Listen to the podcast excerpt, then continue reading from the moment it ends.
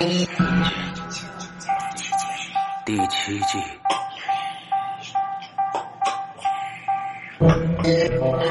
天堂旁。下雨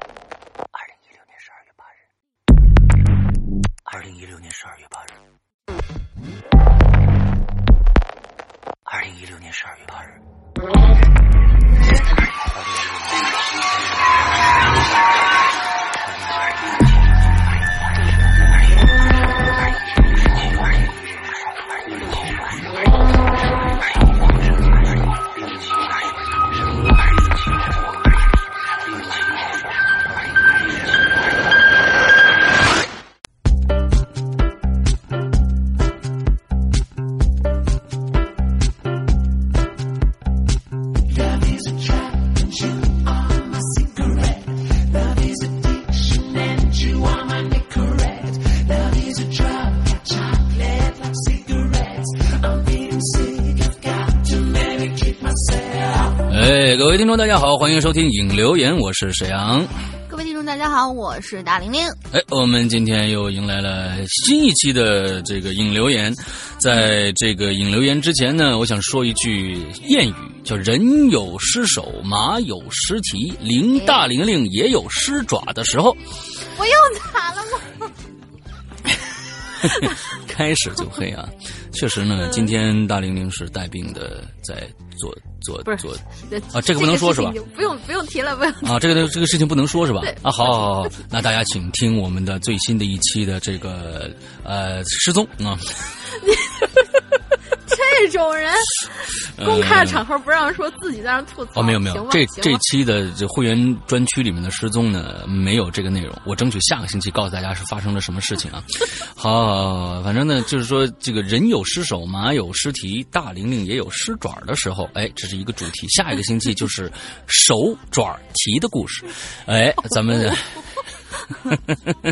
OK OK，我们说正经的啊。完之后呢，嗯，我们这个还是要说最重要的一件事情，就是我们的限量版的这个棒球衫正在如火如荼的销售当中，还是一样，我们是一个黑箱的一个状态，因为我还在改细节，因为样衣已经发给我了，我还是不满意。呃，还在改颜色，所以呢，大家请相信，最后拿出来的一定是，起码是我满意的一个一个状态了。我起码不会做一个我自己后悔的一个事儿。那整个的色彩，大家可能看到了一些原画，看到了一些设计稿，也知道这是一件非常非常炫的一件衣服。呃，包括各种各样的刺绣啊，完了之后颜色，它是一个黑色的大身，之后呢是一个金色的绣，但这个金色大家不要想是那种亮金，是那种暗金色的，对，暗金色的那种那种，因为它本身的布的材质就是呃就是那种。你你把它放平了以后，有光射过来的话，你就觉得它那那是一块金属。完之后，你要有褶皱的时候，它那个金属的感觉又变成很柔和的那种丝绸的感觉，摸上去也非常的舒服。整个的这个，我们这次所有的布料都是从日本那边直接寄过来的，不是大陆这边的现货，都是要从日本那边直接寄过来的。所以整个的呃质量是非常非常之高的。那么我们这次要说，我现在要说跟大家说的时候，上个星期跟大家说的时候，我还没有这个。决策，那么现在我跟大家说一下这件衣服，呃，我们会做真真正正的限量版。限量版以前的限量版就是大家订多少件我们出多少件，我们这次呢只做一个数目的限量，这个限量非常这个这个数字非常非常的小，可能大家可能说，要是如果要挣这个要挣钱的话，你你你怎么着也得限个一两百件吧，对吧？对吧？这个这个数字很可能比较比较正常，我只卖六十件。跟大家说，我只卖六十件，而现在这个我们的这个呃微店上已经卖到了四十七件，到现在，也就是说只有十三件的呃席位了。那么到十三件，这十三件满了以后，到满了以后，我不管是这个状态是在开箱的状态，还是在黑箱的状态，我全部下架这个做这个这件衣服，也就是说大家根本买不到了，到时候。还有十三件，也就是全世界只有六十件啊！当然，呃，会比六十件多，因为我还还有啊，我还有一件自己要穿，可能也就是那么六十多件这样的一个数字，大家可以想一想。呃，我们的售价呃，非常非常之公道，呃，可能价格是高，但是。呃，这个价格的这个这个，呃，给到你的东西，这件衣服绝对是物超所值。我曾经跟大家说是，呃，有人说一分钱一分货，我跟大家说，我一分钱可能五分货、十分货的给到你，因为这件衣服如果拿到外外面去，是这个这件衣服的可能四到五倍到六倍这样子去销售的，所以非常的实诚的一个价格了。大家赶紧去，只剩十三件的席位了啊！嗯，好，OK，那差不多了。那我们这个为了爪子，呃。这个不受太多痛苦，嗯嗯，我们开始今天的这个这个话题啊。我们今天的话题其实，嗯呃，我觉得如果说是我的话，看到这个话题的话，我可能没什么可说的，因为我觉得还挺小众的。但是呢，也有很多人的留言啊。咱们来来，大家大玲玲来介绍一下我们这期的主题。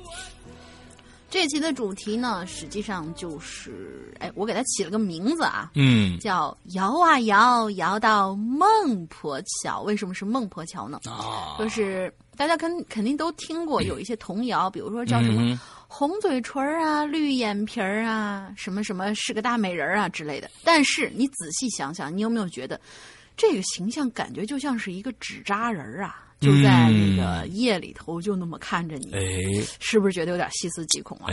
反正这次的提案呢，就是美好的童年总是伴随着美好的童话和歌谣。可是，当你逐渐长大之后，才发现每个大人给你讲个讲的那些美丽的童话的背后，其实都有一个细思极恐的残酷真相。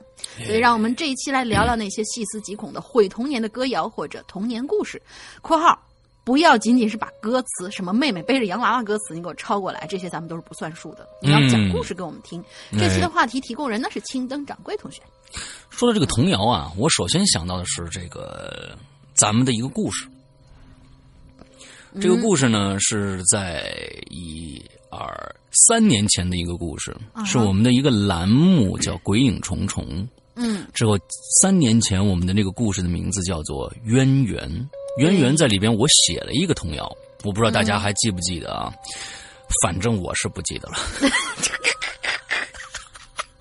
我真不记得了。当时我怎么写的这个童谣，我已经不记得了。但是这个童谣还挺在里面挺重要的，对。而且我可能很多人都知道，我们的这个其实是有两个版本的这个故事，到最后结尾，一个是有童谣版，一个是没童谣版。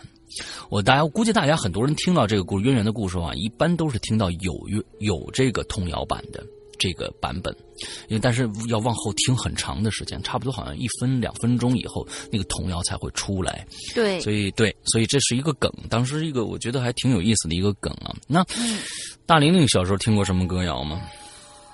我小时候没有什么歌谣，我好像不太。在在乎那些歌谣之类的东西，但是我觉得我小时候看的那些童话，因为小时候都是看什么格林童话啊、郑渊洁童话的。本身我自己认为郑渊洁童话，它感觉不像是给儿童看的东西。嗯，对，当然，当然，当然，当然。对，然后呢，像格林童话那种，虽然看起来好像很美好，但是后来我发现了有一些地方它爆出来什么叫做什么真实的残酷版的格林童话，你就会发现里面那些美好的故事啊，其实根本都不是特别特别美好。其实我觉得任何的美好的东西都可以黑化。对呀。啊，我就有这样的一个一个能力。啊，你看大玲玲啊，其实是一个很美好的一个人，你现在已经被我黑成这个样子。对，其实我觉得你要硬往暗黑里面去掰的话，那我觉得世界上没有童话，世界上没有童话，童话都是。童话里都是骗人的，什么之类的啊？对，真的都是骗人的感觉。但但是我觉得呢，呃，有有一颗有一颗这个阳光的心啊，有一颗呃向上积极的心，那么去看这些童话，我觉得这必这是还是很好的事情的啊。随着年龄从从小，您看，我觉得呃有一点来说啊，国外的人比我们国内的人做的好，就是说。嗯，他从小要培养孩子，一个比较健康的一个家庭里面啊，他呢在小的时候就要让孩子相信童话是真的，甚至圣诞老人是真正存在的。那么孩子每年到圣诞的时候就有一个过节的气氛，然后之后就期待啊，我的那个臭袜子里面第二天会不会有什么东西跳出来呢？哎，这圣诞老人会不会？圣诞老人啊，牙仙子啊之类的。哎，对对对对，完了之后对这些东西，哎，我觉得这是给孩子有一个一个一个比较。开心向上的阳光的一个童年啊，然后呢，但是呢，随着年龄增长，我觉得这就是这个童话和现实的残酷之处。到最后你会发现这他妈是假的，哎，那怎么办呢？这其实就是一个一个一个怎么说呢？一个悖论。你要你要让人家相信是真的，那那以后肯定是假的。你为什么开始要撒谎？哎。嗯，那这里面就有很多的事情可以说了啊！啊，小时候就是有一个有一个歌谣，我记得就是什么点呃什么什么什么什么什么媳妇儿呃点灯说话什么什么之类的，我现在已经忘了。嘎吱嘎吱嚼冰糖是吗？什么嘎吱嘎吱嚼冰糖？谁有那么好牙口？啊，不知道啊，但是就是说那个那些那些东西，就感觉是变成了一个就丢手绢你记不记得啊？丢丢丢手绢这这也其实也算是童谣啊，丢手绢对，还有这个你拍一我拍一啊，这个啊什么两个小孩坐飞机是吧？这这各种各样的押韵的方式啊，不一定坐飞机啊，对啊，对，坐拖拉机也可以啊，就就还是有很多的这个这个有趣的童谣的。那咱们看看今天啊，鬼友们都是说了一些什么啊？来，第一个。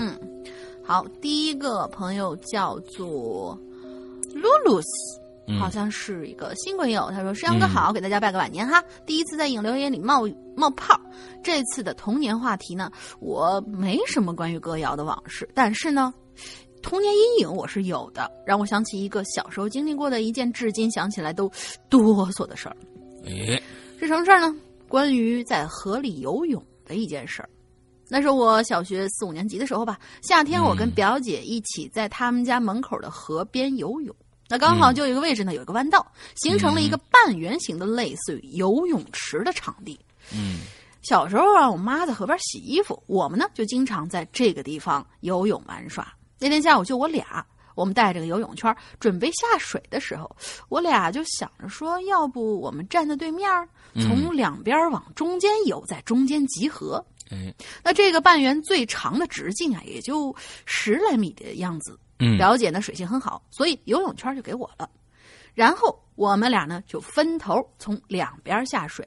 嗯，刚刚下水的时候其实还好，直到游到快中间的时候，我就突然发现我姐姐好像在往下沉。哦，她手一直在拍水面，我这边还笑话她呢。我说你干嘛？快点，我都到中间了。然而，她好像是真的出事儿了。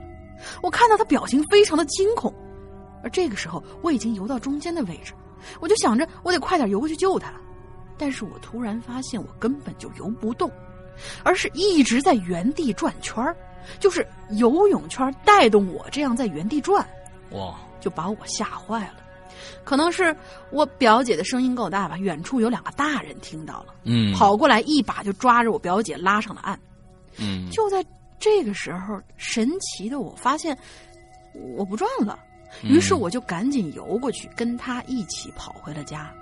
这件事儿，我我们从来都没有跟家里人说过。嗯，等到去年过年，呃，直到去年过年的时候吧，表姐来找我玩，在我家过夜，闲聊的时候，她就说：“哎，你还记不记得咱们小时候那个夏天，咱俩游泳的事儿？”嗯，我就一惊，我说：“原来你还记得呀？我以为你忘了呢。”表姐就说了，那个时候她刚刚下水，还没游两步，突然就觉得脚下一紧，感觉有个东西抓住她的脚踝往下拉，她就给拉下去了。然后他们就看到水底下非常的黑，但是没有水草。哦。然后呢，她就拍水想让我过去，但是呢，还看就是只看到我在水里头一直的转圈一直到有人拉她上岸的一瞬间，她的脚才瞬间没有那个拉力。总之这件。对，总之这件事真是太邪乎了。从那以后，我们再也没有去那儿游过泳。那附近，说说实话，那附近每个夏天都会有小孩溺水。现在已经完全没有人去那儿游泳。好了，这次就先讲这么个事儿吧。希望大家身体健健康康，不要遇到不好的事。也希望鬼影能一直棒棒的走下去。OK，谢谢谢谢，特别像河童的那种感觉。嗯，水鬼啊，河童啊，什么之类的，这样的 这样的啊，好朋友，这个真不是好朋友，这是要拉你下去陪他呀。嗯，嗯，但是我记得有那么样一个童话传说，嗯好像是河童这个东西，它其实是保护小孩的，它是怕小孩在这个、呃，就是那个比较深的水里面淹了，然后他呢、就化身成那样一个很丑陋的样子，就说是吓他对你再过来玩，我就抓你的脚，我就吓唬你。嗯然后很多人就觉得这个河童他其实不怀好心，这其实但其实河童是蛮善良的一种东西。OK，据说啊，啊，据说据说啊，然后咱们都是据说啊，没有这啊个真凭实据啊。嗯，是的，好，那咱们看看下一个啊，令余生啊，这好久不见了。嗯，沈阳哥大玲玲好久不见啊！自大四实习以来，好久没有留言了。现在的我呢，在这个医院的微生物室啊，天天培育各种细菌。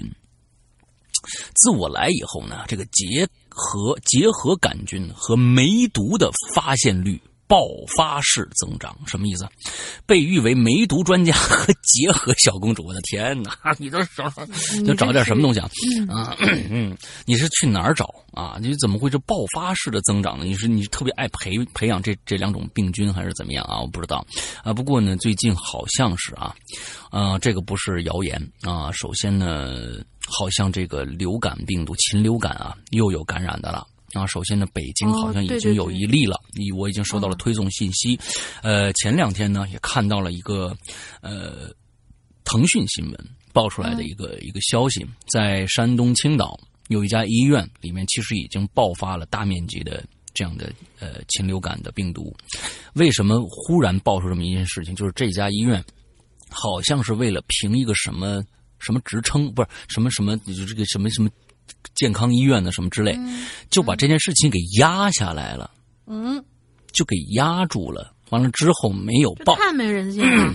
他们就是医院里面的人啊，所以呢，这件事情就爆发开了。那这件事情真的是非常非常没有道德，没有就就就简直就是这个院长就应该啊，对对，拉出去枪毙五分钟都不够不解恨那种啊，非常大。所以大家最近呢，还是嗯要小心一些禽类的啊，禽类的这个食物。那最好呢，你家里自己做当然没没没关系了，最好找一些有这个检疫证明的一些比较好的一些这个卖卖。这个肉的这些厂家来买啊，嗯，嗯，好对对对说一这么这事儿，嗯，也不要去农家乐自己抓什么野鸡吃，哎，没什么好处。对对。啊，接着往下说，不留，他说这令医生说不留言呢，是怕这些病毒啊传染给你们。哎，对对对对，你那我不念了，行吗？这里，我用们跳过。这里用锤头锤你们的胸口，以以示我对你们的爱意。哦，好吧，嗯，好，可以。好吧，好吧。当我看到这个主题呢，想到那些恐怖童谣，其实很多的童谣的受众不是儿童，而是当时大街上的儿童们传播性非常强哦，而是当时大街上的儿童们呢，把这个他他受众并不是儿童，但是大就是传播的人是谁呢？是儿童。哎，儿童的传播性非常强，他们把听到的是一传十，十传百，就成了今天的恐怖歌谣。随便贴几个，第一个，他贴的歌谣啊，他说：“你不跟我玩儿我自己玩儿我去河里挖小孩儿，挖一个拍，挖一个玩拍手，挖两个玩抬轿，挖他三四个。”晚上对你笑，把你吓得是哇哇叫。天哪，这其实想想挺挺挺挺挺挺恐怖的啊！有没有一种细思极恐的感觉呢？据我分析，这首童谣呢，像是大人吓小孩的，让小孩晚上啊快点睡觉编的。对于这种行为呢，我一直是非常讨厌的。类似，如果你不睡觉，大马、猴子、大野狼就抓你了啊！哎，在这孩子心智还不成熟的情况下呢，很容易对儿童的幼小的心灵造成无法弥补的阴影。这种其实是两种教育方式啊，嗯，比如说，对，呃，你要自己乖乖的，啊，和你再不睡觉，什么什么就要惩罚你。完了之后呢，呃，比如说国外的和中国的啊，中国咱们那个老年人啊，尤其是那个那个上了年纪的，或者是呃村里的啊爷爷奶奶们，经常说啊，你看再再不睡觉，那鬼就来抓你了啊！这其实是下着下成，就是这种形成了一种不自觉的一种压迫式的一种 一种服从。那我就说，哎呀不行，我害怕，我因我是因为我害怕，我才去遵守你这个规则。嗯而国外基本上是一种什么样的一个一个一个状态呢？尤其是美国啊，美国和欧洲，他们基本上是一种就是说你看着办，如果你这样会一个什是一个什么样的结果？你如果不这样办，会是一个什么结果？你可以从小就就你就有一种选择性。你有一种选择性，就是说这这这其实是两种完全这个不一样的教育方式，但是达到的目的是一样的。那达到的目的是一样的，哎，可以想一想。来，来第二个，第二个同样是有一句啊，我们每个人都知道的话，说拉钩上吊一百年不许变。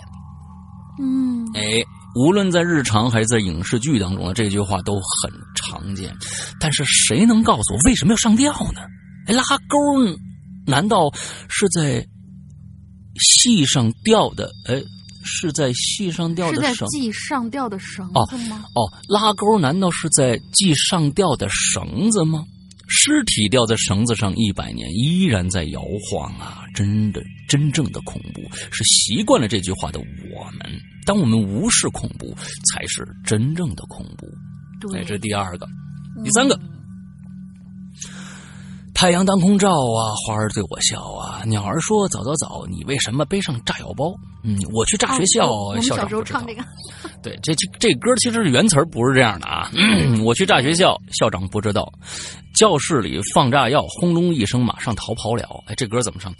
太阳当空照，花儿对我笑，鸟儿说早早早，你为什么背上炸药包？我去炸学校，校长不知道，教室里放炸药，轰隆一声，马上逃跑了。哎，是这样子。那原词儿是什么？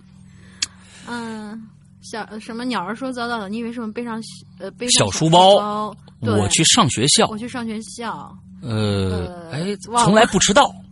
对，哎，好像是这样。什么什么之类的啊，就就就这个，那、嗯，就这么个意思。应该是很积极向上的一个，哎没错很可爱的一个，哎没错。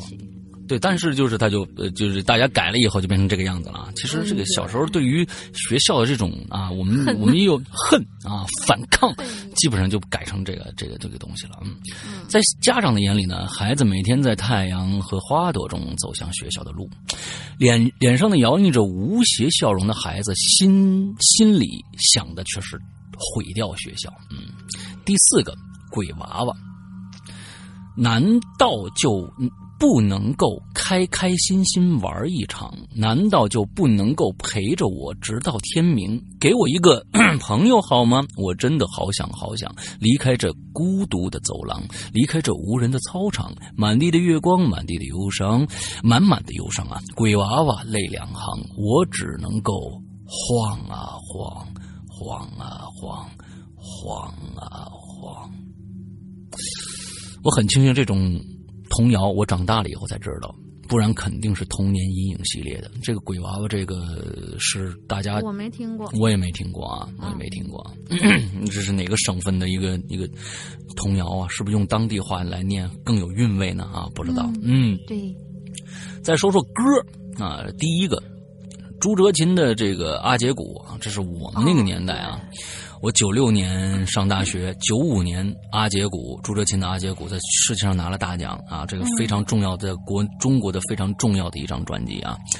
呃，歌词是的，我的阿姐从小不会说话，在我记事的那年离开了家，从此呢我就天天天天的想，从此我就天天天天的找，天边传来阵阵鼓声，那是阿姐对我说话。其实这个姐姐不是出了远门，而是做了可怕宗教的牺牲品，被制作成了人皮骨。真的吗？我当时没领会这一点啊。嗯有有有人那个最后把这个歌词完全剖析了之后，就是哦，当时这个阿姐她实际上离开了，最后好像歌词里面有一个老妈妈想要对她说这件事儿，让她不要去找。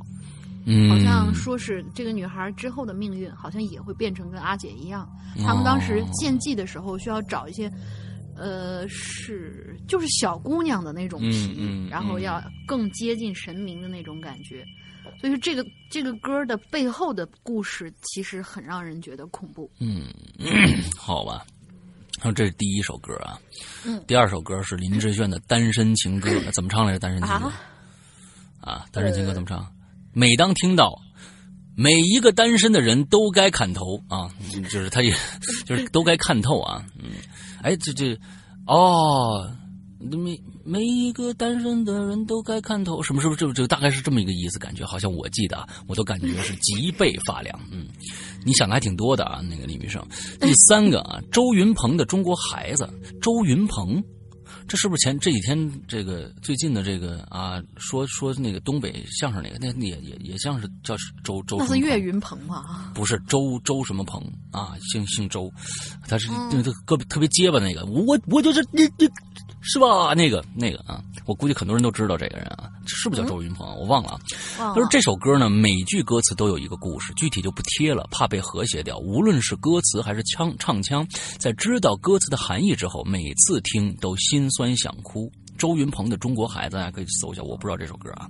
嗯。哦，第四个，挺挺挺挺暗黑的一个一个歌词，我刚刚搜到，反正大概就是什么呃，不要做克拉玛依的孩子，火烧痛皮肤让娘亲心焦；不要做沙兰镇的孩子，水底下漆黑他睡不着；不要做成都人自己自己大家听着就听，就我我觉得，我觉得的妈妈七天七夜不回家，哦，好暗黑的歌词，好暗黑啊！这个歌我觉得就是说这个应该被和谐掉，他呢是打击一大片。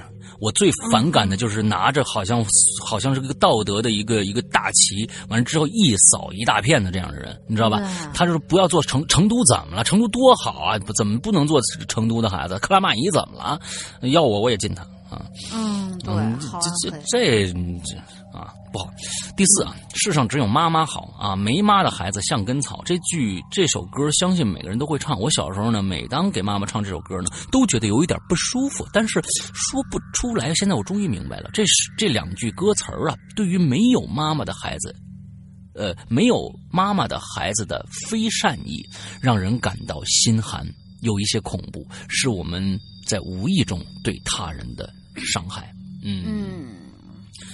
对，好吧，呃，最后管理点害，我复制多了两句，你不用念。OK，这个令云生给我们总结了一些有趣的歌和歌谣啊啊，我觉得呢，真的第一个歌谣是挺有意思的。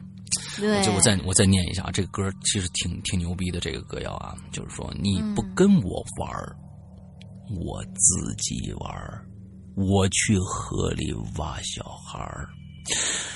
挖一个玩拍手，挖两个玩抬轿，挖他三四个呢，晚上对你笑，把你吓得哇哇叫。哎，这个确实挺恐怖，好腹黑的一个感觉。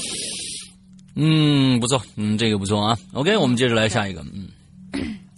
下一个是我们的丽焕焕焕同学，他说：“上哥好，龙玲姐好，会童年的歌谣呢，我就只记得十个印第安人的那个什么。”那可不是国内的歌啊。啊，那个那个是那个叫阿加莎克里斯蒂的一本非常非常有名《无人生还》，无人生还啊，它本身名字叫《无人生还》，但是呢，拍成了这个电视剧、电影以后，就变成了什么十个印第安小孩啊，什么之类的，什么之类的啊，就是这样。它里面就是那种那首童谣啊，非常血腥的一个童谣。嗯，对，嗯，他说是我只记得那一首歌。但是呢，故事就比较多了。迪士尼的故事基本上个个呵呵都挺毁童年的。我来说一个不一样的吧。我不说细思极恐，我说之前我在知乎上看到的一个比较值得深讨的问题，就是一个关于《狼来了》这个故事的讨论。相信大家一定看过无数遍吧。长辈们总爱拿《狼来了》教育小孩，说不要撒谎哦。可是长辈们总不站在小孩的立场上看待撒谎这件事儿。小孩为什么要撒谎呢？难道不是要引起长辈的注意吗？狼来的故事其实里面没有透露小孩儿这小孩啊，他其实没有父母，有呃有没有父母呢？有没有近亲呢？有的只是陪伴他的那些羊群。他每天清晨会去放羊。注意，这里写的都是独自一个人，没有大人陪伴。试问，难道让小孩一个人在高原独处，这正常吗？还有啊，在故事的结尾写的写到，撒谎的小孩最终被狼吃了。在表面上看来，这小孩是活该自找的，但其实这故事已经透露出了一个现在社会的一种病态。长辈们永远是对的，小孩就该永远听长辈的。长辈可以撒谎，并称作是善意的谎言，而小孩撒谎就变成了不懂事儿。嗯，呃，P.S. 我没有把原文搬过来，因为我找不到原文了。我只是把我记的那些内容写出来，再加了一些我的意见。好，嗯，呃，另外呢，再插一个故事，迪士尼啊，我还记得。呃，比较清楚的就是《灰姑娘》和《美人鱼》这两个故事。嗯，因为我家刚好有这两本书，还记得当时《灰姑娘》在我小学生活里带来了很大的影响呢。嗯，那那次是在学校里跟同学们，呃，为了这件事儿，还在学校里跟同学们各种起争执，还闹去跑到老师那里，什么要老师评评理啊之类的。看着老师无奈的笑容呢，老师说：“我们两个人啊，其实都没错，只是看到了不同版本的故事。”嗯，过后老师叫我朋友先回教室，然后语重心长的对我说：“你呀，不要看那么多可怕的故事了，好不好？上次是美人鱼，上上次是睡美人，上上上次是白雪公主。哎，老师明天去买别的故事书给你好呗。”那个时候我记得老师买了格林童话给我，拿到书的时候我就问老师。老师，这本书是原版的还是重订版呢？然后我就看，看到老师，呃，看，呃，然后我看着老师的脸之后，就连忙跑开了。哦，呃，就什么意思呢？他说的这个格林童话是不是有可能是黑的那个是吧？啊，对对对，暗黑版，嗯对暗黑版那个格林童话。其实，但是我觉得这个老师语重心长的说说你不要看那么可怕的故事，这个老师三观有点不正吧？就是为什么他觉得是这个美人鱼、睡睡美人和白雪公主都是白雪公主可是格林童哎呃不是呃是可是哎白雪童白雪公主是安徒生童话吧？嗯，好像是。是吧？哎呀，我都搞混了，格林和睡美人我会搞混。睡美人好像也是安徒生童话吧？哎呦，我还真忘了。反正就是这这两套最大的童话系里边，经常对呀，那为什么你你为什么要黑安徒生？你你你要保格林呢？是吧？就是我，所以所以我觉得就是说，这这老师其实也是挺没文化、没知识一人吧。虽然我我现在已经搞不清楚白雪公主、睡美人和美人鱼到底是谁的童话了，但是我起码我觉得这不是恐怖故事，好吧？他也没有黑化，哦啊人家是很积极向上在拍这三部作品，那挺好的东西。你为这这老师童年太黑暗了，这这。嗯。啊，我我觉得可能是这样的啊，嗯，好吧，嗯，嗯另另外，我觉得这狼来了这事儿啊，嗯，就是说现在以现在的一个一个一个价值观，有很多的有很多的过去我们小时候的故事，是值得重新去去界定它到底是否是一个好作品和坏作品的，因为嗯你像如果我们现在去，其实这是社会的进步，让我们我们会想，哎，从这个故事来说，哎，当时这个孩子应该是，要如果他是个孩子的话，应该是有人陪伴的。也就是说，现在我们我们所说的这种监护权，你让一个孩子去自己放羊啊，没有大人的陪伴，那他呃闲来无事儿。没人去教导他，完了之后，人这就是就说这其实是大人的错误，并不是孩子的错误。就像现在我们有看到很很看到很多的熊孩子，这些熊孩子并不是自己熊，而是家长熊，家长要比这个熊孩子熊很多很多倍。对，是家长的纵容。呃，家长纵容各种，就是其实前一段时间我们说，我记得是有一个视频还是什么东西，我又记得是一个孩子，呃，在超市被这个监控录下来了，就是班呃监监控他推了一辆车，完之后在那排队等着这个结账，完前面有一个男的，他呢推着这辆车，他他妈在旁边一直看手机，在发什么微信或者短信之类的东西，那这个孩子就拿这个车一直在撞前面这个这个人。当撞一下，那个男的回头看了一下，嗯，看孩子就无所谓了。当又撞一下，他又回头看。第三次的时候，这男的回过头来跟后面的这个家长说：“哎，谁的孩子能不能管一下？”完了之后，呃，我记得好像这是个外国的视频，不是中国的视频啊。呃，外国的。完了之后呢，那好，完那妈就赶紧啊，那那你过来吧。完了之后又开始发，那孩子又过去，刚又撞。这个时候这男的起来了，男的呢，他买了一瓶牛奶，之后呢，把牛奶打开，对着那孩子头从头到到到脚就浇下去了。啊，之后这个这个这个，我我当然我觉得不赞成这样的行为啊，我不赞成这样的行为。但是他最后写了一句话，我觉得是对的：如果你家长自己不管你的孩子，自然有人会管。这句话是绝绝对对正确的。对，嗯，嗯，就是说，嗯，就像比如说在在在电影院的一些功德，那孩子在在电影院里疯跑，完了之后，我说我回过头来，我那这是我自己亲身经历的事情。我回过头，我是非常非常愤怒，在电影院里面有一些人大声的说话。我一般的一个处理方式很简单，简单粗暴，就是回过头来大喝一声“闭嘴”，基本上非常有效的。呃，基本上是非常有效的。我见识过。大家呃，对对，你见识过是吧？对。啊，完了之后我大大大喊一声“闭嘴”就好了，因为我的嗓音，那你知道吧？嗯。对。完之后比较洪亮，完了之后基本上一下就镇住他了，就基本上就是闭嘴就完了。后面可能自己还在嘀咕两句就完了，不会说声了。那次后面有个孩子一直在那跑，一个小女孩，哒哒哒哒就啊还笑狂笑啊。完了之后我这时候回来我说：“大人管一下孩子。”这个大人居然说了一句话：“你跟孩子较什么劲？”当时他说完这句话的时候，其实是这样子的：嗯，在一个一个呃，貌似于呃一个功德的场合的，就是一个一个公共公众的场合，某一些人呃有一些失功德的一些表现的时候，我们很多人可能就是想说，敢怒而不敢言。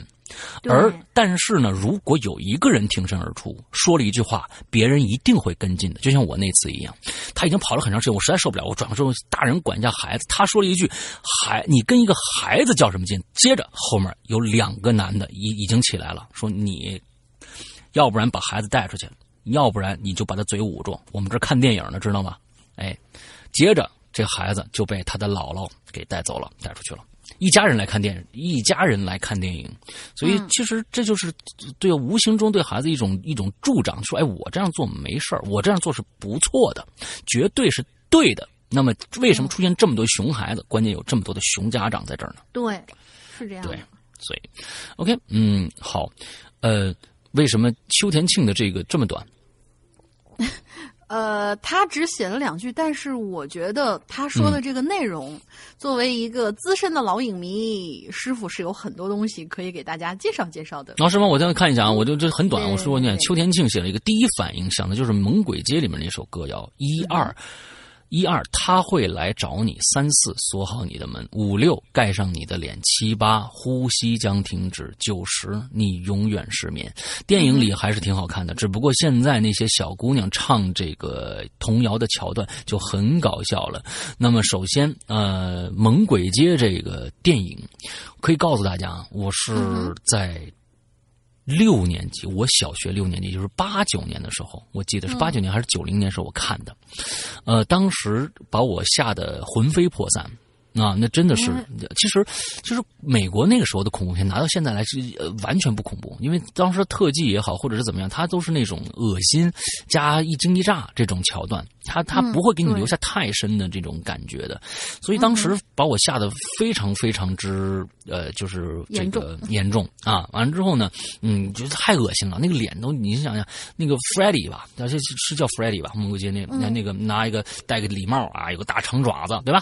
啊，这是一个。非常非常啊经典的一个形象，但嗯，但是我真没记住有这个歌谣，可能是太小了。看这个，就是说有很多的一些元素，我好像记得一点点。它是用英文，然后总有两个小女孩喵喵喵喵唱唱着这个歌谣来。对，然后人们好像一听到这个歌谣就表示是是不能睡觉吗？还是就是那个对，就就就这个对，总之要出现了。对，Freddie 就是在梦中来杀你的一个恶魔。啊，他就是一个梦中这一个杀手。那，嗯，说实在，他这《猛鬼街》系列也好多好多了。但是等我稍微嗯大一点了，完了之后呢，开始看恐怖片了。我觉得这这个这个片子没意思。所以，呃，《黑色星期五》系列还有这个《猛鬼街》系列，我完完全全嗯都没有看。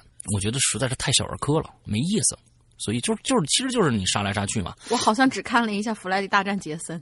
哦，对，《弗莱迪大战杰森》，那不就是把这俩拼到一起了嘛？那更没意思，就跟贞子大战这个伽椰子是一样的啊！对对对对，更狗扯那个啊！对对对，所以这这种片子就一看这种什么，其实到最后啊，我觉得现在虽然呃衍生产品，美国就这点衍生产品出出的非常的多，就比如说呃这个《异形大战铁血战士》，这简直就是就跟。那个这个 Freddy 大战这个什么什么一样啊，杰森一样啊，其实就是把硬扯的两个时间空间里的一个一个一个呃硬拉到一个次元里面去嗯干事儿，这就是太扯的一件事儿了。但是呢，偏偏就这片子，嗯嗯，就这么被人骂完，居然还出了很多衍生产品。现在比如说，我桌子上放着一个异形和铁血战士的一个杂交的一个品种啊的一个手办，你说说多恶心？那、么这手办还挺漂亮。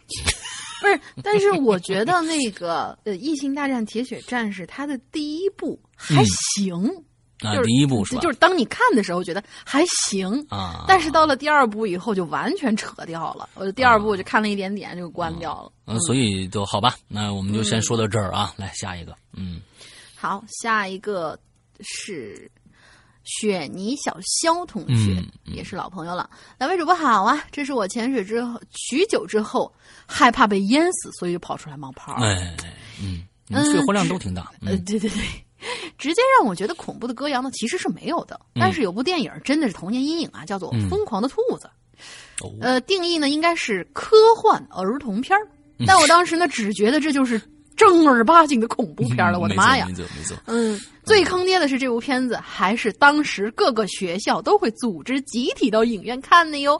问了一下同龄的小伙伴，发现这似乎是大家共同的童年阴影。哎，这是个哪个年代的片子呀？我真不知道这部电影哦，《疯狂。我好像听过，但是我没看过，听说过。嗯，然后他那个兔子，他呃，这个帖子的后面，他其实是贴了一张照片的。嗯那这张照片我没有贴上来。那个兔子，你你记得那个什么吧？你记得那个叫什么、什么魔方大厦？那魔方大厦，对，魔方大厦就非常非常怪异的画风，类类似那个那个人设。哦，那种明白了，明白了，嗯嗯，他说哦，对，我们继续往下讲啊。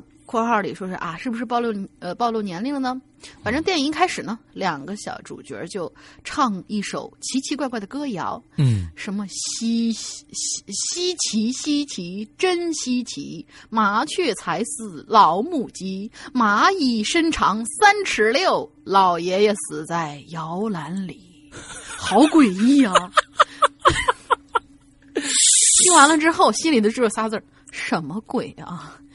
呃，印象比较深的剧剧情呢是有张光盘，只要是玩了这个游戏，再喊五遍“疯狂的兔子”，游戏里的兔子就会跳出来，粘在衣服上擦不掉，脱了衣服就会印在皮肤上，洗澡也洗不掉。印上兔子图案的小朋友就会变得非常疯狂，失去理智，野蛮凶残，害得我小时候天哪，嗯，有段时间做梦都是一群小孩戴着兔子面具，满世界的喊“疯狂的兔子，赐予我力量”。错了这这这是这是什么？这看错片我觉得是中国版的大逃大逃杀吧？这个，啊，反正挺诡异的。我这太诡异了。我我刚才看了一下那个剧照，大概的那个年代吧，嗯，哟，九七年的，九七年的很厚了，呃，对对对对对，那居然还会出这么哦。诡异的东西，也是够那个什么的。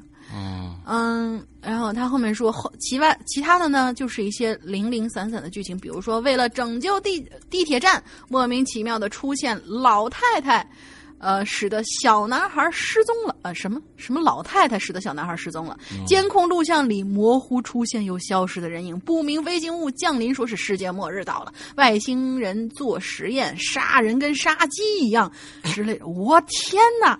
你确定每个学校都要组织人们去看吗？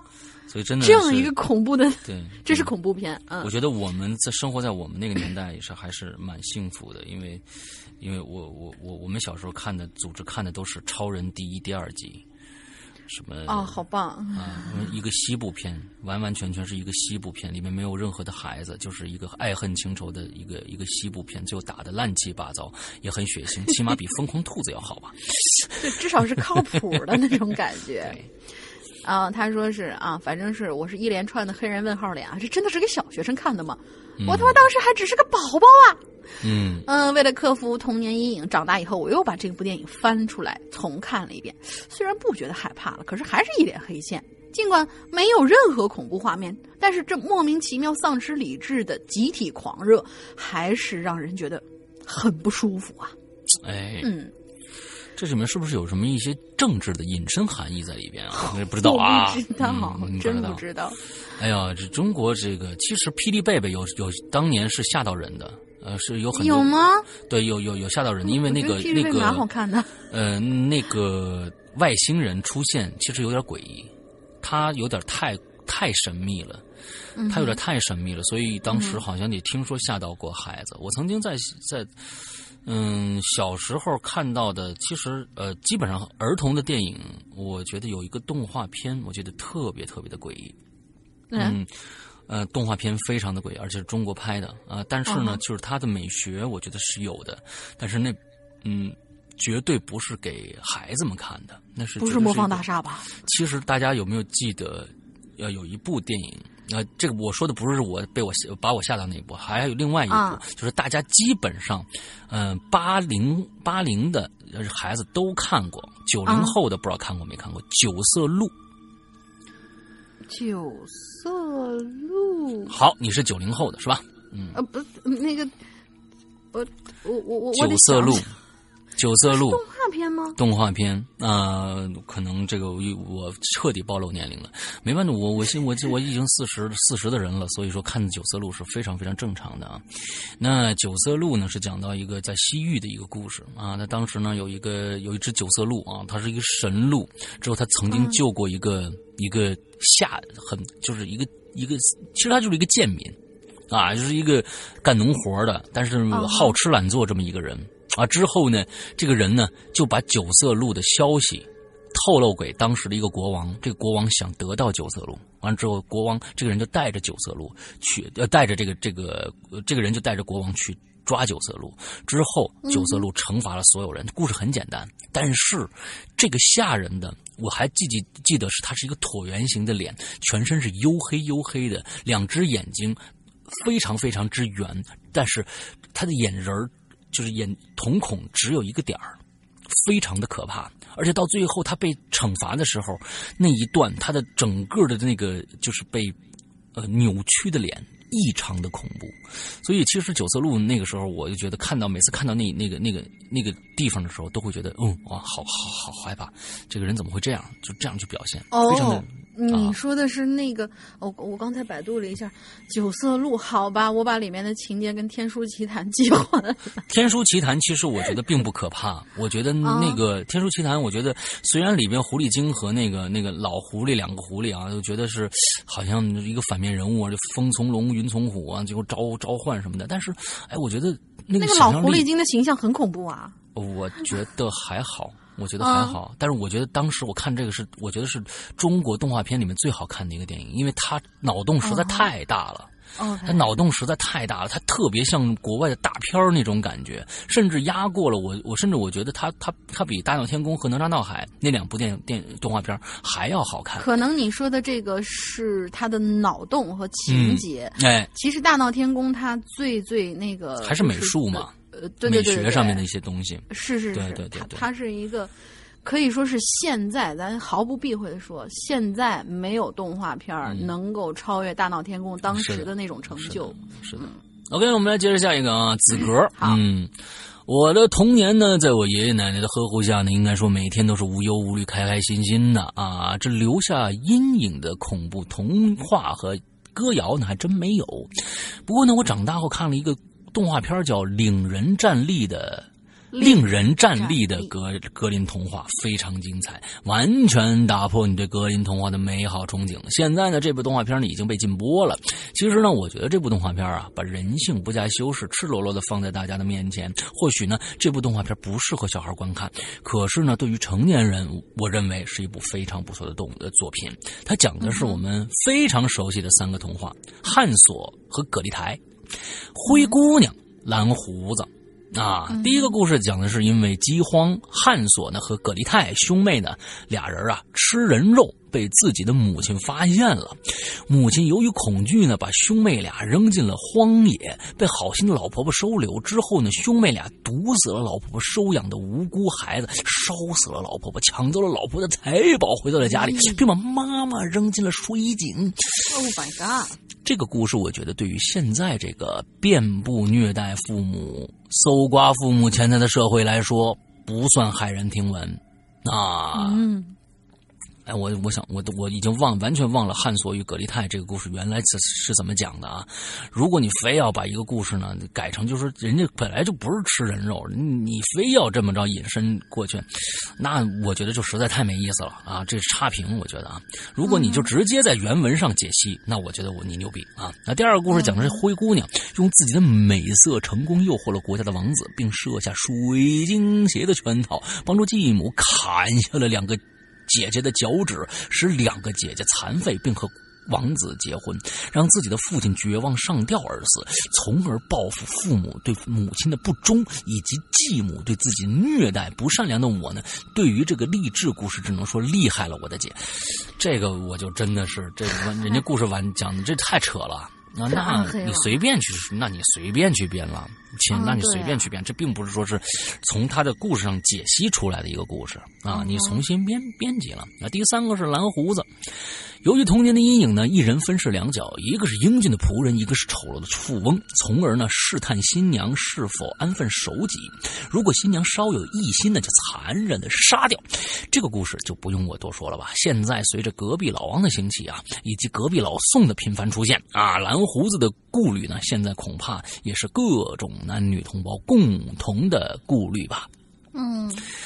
嗯，我觉得这顾虑啊，嗨，还是你们、你们、你们结婚之前就互相不相信啊，对自对彼此就根本就没有一个信任的机制，才会出现这样的事情的啊。这、这、这还是你自己魅力不够，你还赖别人，真是。隔壁老王怎么了？对不对？哎呦，哎，我们隔壁是不是姓王？嗯，还有一个童谣啊，小时候大家都经常唱，长大后呢才知道其中的秘密。这个童这个童谣的故事啊，估计现在已经烂大街了，就是。娃娃背着洋娃娃，妹妹背着洋娃娃吧？我听说的是妹妹背着洋娃娃。啊，娃娃背着洋娃娃是几个意思？我小时候这个童谣叫《花园里的洋娃娃》，这个童谣呢是我幼儿园老师教我唱的。歌谣是：妹妹背着洋娃娃走到花园来看花，娃娃哭了叫妈妈，花上蝴蝶笑哈哈。后来啊，这高中的时候呢，这个歌谣就变成了：妹妹背着洋娃娃，走到花园去看樱花，娃娃娃娃哭了叫妈妈，树上的小鸟在笑哈哈。娃娃娃娃为什么哭呢？是不是想起了妈妈的话？娃娃娃娃不要再哭了，有什么心事就对我说吧。从前我也有个家，还有亲爱的爸爸妈妈。有天爸爸喝醉了，捡起了斧头砍，走向妈妈。这你是小，这这你是初中时候的，这变成这样了。捡起了斧头走向妈妈，爸爸爸爸砍下了，砍了很多下，红色的血呀染红了墙。妈妈的头啊滚到床底下，她的眼睛啊还望着我。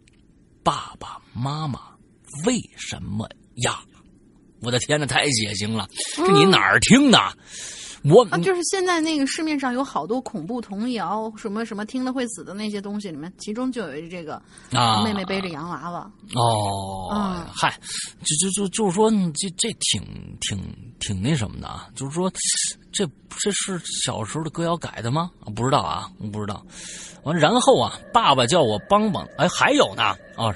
然后啊，爸爸叫我帮帮他。我们把妈妈埋在树下，然后啊，爸爸举起斧头，剥开我的皮，做成了娃娃，埋在树底下陪妈妈。嗯嗯，到这儿结束。至于歌谣背后的故事，我想龙玲和世阳哥应该会知道。呃，不知道。我就不多说了啊，家暴吧，我觉得应该啊，从小我就喜欢恐怖的东西啊。随着年龄的增长呢，看过的恐怖电影、听过的恐怖故事真是数不胜数。逐渐呢，对于恐怖的感觉也越来越麻木了。小时候，小学这个时候啊，我非常喜欢张震讲故事。张震初期讲的一些鬼故事，现在也都找不到了。比如说出租车、灵魂相机妹妹，这都可以找得到啊。希望哪位朋友有令人站立的格林童话和。张震初期讲的一些鬼故事资源可以分享给我，感激不尽。嗯，就是咱咱们这个这个童谣咱们就就略过了。我觉得这这这个这个就就就还好哈。就是站令人站立的格林童话，那个其实就是一个别人写的另外一个故事，跟格林童话没有任何关系，没有任何关系。格林没没没有骂他侵权就不错了啊，这这挺可恨的啊，这挺可恨的。你要不然你再写一个，你其实这种人其实挺懦弱的，就是说他本来如果说暗黑童话的话，说不定他比如说叫一个。呃，SB 啊，完了之后呢，就是以后就会出现一个 SB 童话，对不对？他写了一个一个系列新的一个暗黑童话，那你说不定就能成名。他就怕自己成名不了，没有这个自信，所以呢，就拿格林童话来改，说我这是格林童话，其实讲的是这么个意思，其实真的挺没劲的。呃，这个给你一个下向下的拇指啊，嗯，啊，挺挺无趣的啊，嗯 嗯，对。完了之后，呃，张震初期的故事，呃，说实在的，我我是在我大学大一的时候，正好开始张震讲故事。九六年我记得是啊，呃，大学在大学第一年，呃，这个故事呢确实很很可怕。他其实第一张专辑的名字叫做《阴婆婆》，第一首就盒子的故事。哦，我觉得那个盒子的故事还还还蛮好听的，非常好。对，阴婆婆，还有一个对面楼房的女孩嗯，哎，完这张雪恐怖的雪花点白色的雪花点恐怖雪花点是后期的。这张专辑里边就是对面楼房的女，第一个故事就是殷婆婆，就是盒子的故事；第二个就是对面楼房的女孩。完了，接着还有一个张震的故事，讲他是在医院里边的一个故事。嗯，对对对对，都非常好。第一、第二集都非常出色，再往后就越来越差了。有一期有一些是他他的故事的特点就是每一次呃都会重复一个这个里边的好，就像一个诅咒一样。就是那种阴婆婆那个什么，到最后就有点有点有点那个什么，那个呃呃，就是搞笑了。就是比如说饺子的故事，到最后那我要吃饺子，就是有点二了啊。嗯，其实但是这这个其实非常的难，因为张震同学呢一直在自己原创一些故事，到最后你想吧，这个原创的这个这个这个。很越来越少，越来越少。他需要，他需要，他需要那个什么的，啊，各种各样的补充的。但是，呃，我非常非常的肯定张震的一点，就是他创立了中国的这个恐怖的有声的这样的一个东西。嗯哼，呃，在之前没有人做的这一点，必须承认张震。而对对对，而我非常非常喜欢张震写的一本小说，而这本小说有可能会在我们的这个这个叫什么？啊，直播，直播，我们马上这个高智商犯罪第三部就要结束了。啊，这个这个，我们在直播里面的所有的故事不会在任何的平台，呃，不会在任何的免费和收费，就是比如说那个我们会卖这个故事，我们不会，我们不会在免费平台放出，我们只会做一个录音剪辑放到我们的会员专区里面去。嗯。只有会员能听到这样的一个故事啊，录录音剪辑。而接下来第三部讲完以后，我们接着是《屌丝道士》的第二部啊，一共十五部，这是超长作品啊。第二部讲完以后，我有可能就会把张震的这部非常非常我非常喜欢的小说，很长这个小说叫《失控》，拿过来做一下。嗯，我非常喜欢这部作品，到时候大家可以去现场听一下啊。嗯，对，好，接着下面。嗯，接下面来吧。下面这位同学叫做孟红楼。嗯，他说有一首歌谣啊，至今是我童年的心理阴影是什么呢？哎，我这要不要唱唱？可以啊。我我不太会唱，我的感觉什么？呃，你也说《聊斋》，我也说《聊斋》，我也。自从我师傅，自从我上次做故事的时候被我师傅打击了半天我唱歌这件事情以后，我发誓我再也不在他面前唱歌了。喜怒哀乐一起，那个都到那心头来。鬼也不是那鬼，怪也不是那怪，牛鬼蛇。神他倒比正人君子更可爱。我去给彭妈妈打个电话。哎，这个其实那个我那个时候，因为因为年年代感嘛，就八十年代的一个一个电视剧了，所以那个时候确实最开始，我不知道你们看没看过这电视剧啊？一开始就就这种音效啊，哦对，一个一个灯笼啊，一个。大着的灯笼，就在一个夜里面，只有一个灯笼就开始，就好恐怖啊！我的天哪，那个时候倒有倒有恐怖的东西，现在没有。是现在不让嘛？什么建国之后不许那啥嘛？那时候也建国了，亲，你这说什么话呢？八十年代没建国啊？不不不，现在是广电不让那啥了。哎，嗯，对，广电不让那啥了。但是那个时候拍出来的这些恐怖片，它是真的恐怖。嗯，那是电视剧啊，它不是电影啊。对啊，片儿嘛，片儿含电视剧和啊，你懂的。嗯，好吧，来吧。嗯，好，继续啊。就是他巴拉巴拉说了半天这个歌词啊，刚才石阳哥已经唱完了。嗯，他说每当灯笼出现，前奏响起，看见无头人拿着刀，白衣人倒着走的画面的时候，真是从心里头发寒呐。嗯，吓到晚上用被子蒙住头，扎在父母身边睡。我想，呃，八十年代出生的人们一定都是感触最深的。记得我十一二岁的时候吧，做过一个可怕的梦。然而呢，在这个梦之前呢，是有一个原因的。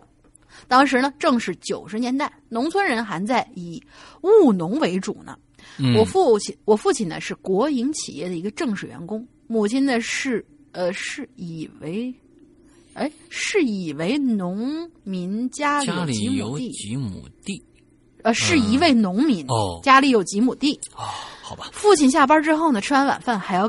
跟母亲一起下地干活，留我自己在家和同村的一个朋友，呃，我们叫他二子，一起跟我在在家玩，比如说玩什么开店呐之类的。啊，陈佩斯。啊。啊，对，在家里的时候呢，我吃着饭，看着电视，二子就说了：“哎，我先回家一趟，一会儿过来找你。”说完，他扭头就走了。那天晚上，我感觉稀里糊涂的过得特别快，自己坐在家里看电视等着他，可他到了也再也没回来找我。记得当时晚上正是九点左右，父母从菜地里忙完就回来了，洗洗就睡了。下面讲述的就是我那梦里的经历。在梦中呢，我还是在屋子里等我这位二子兄弟，而屋里的灯光啊不算太亮，嗯，外头厅里的灯光呢也不是很亮。那我呢就站在床上，听见外头屋里头的门，外外头厅里的门，咔嗒响了一下。嗯我心说：“嘿，准是二子来了。”嗯，又偷偷摸摸的进来，不想让我知道吧。可是等了一小会儿，这外厅里头也没见一点动静这时候，我就在屋里头喊了一句：“二子，是你吧？进来呀！”嗯，说完之后，我就看到了外屋厅里有灯光反射到地上，照出来一个人影儿。慢慢、慢慢、慢慢、慢慢，一点一点的变长变大。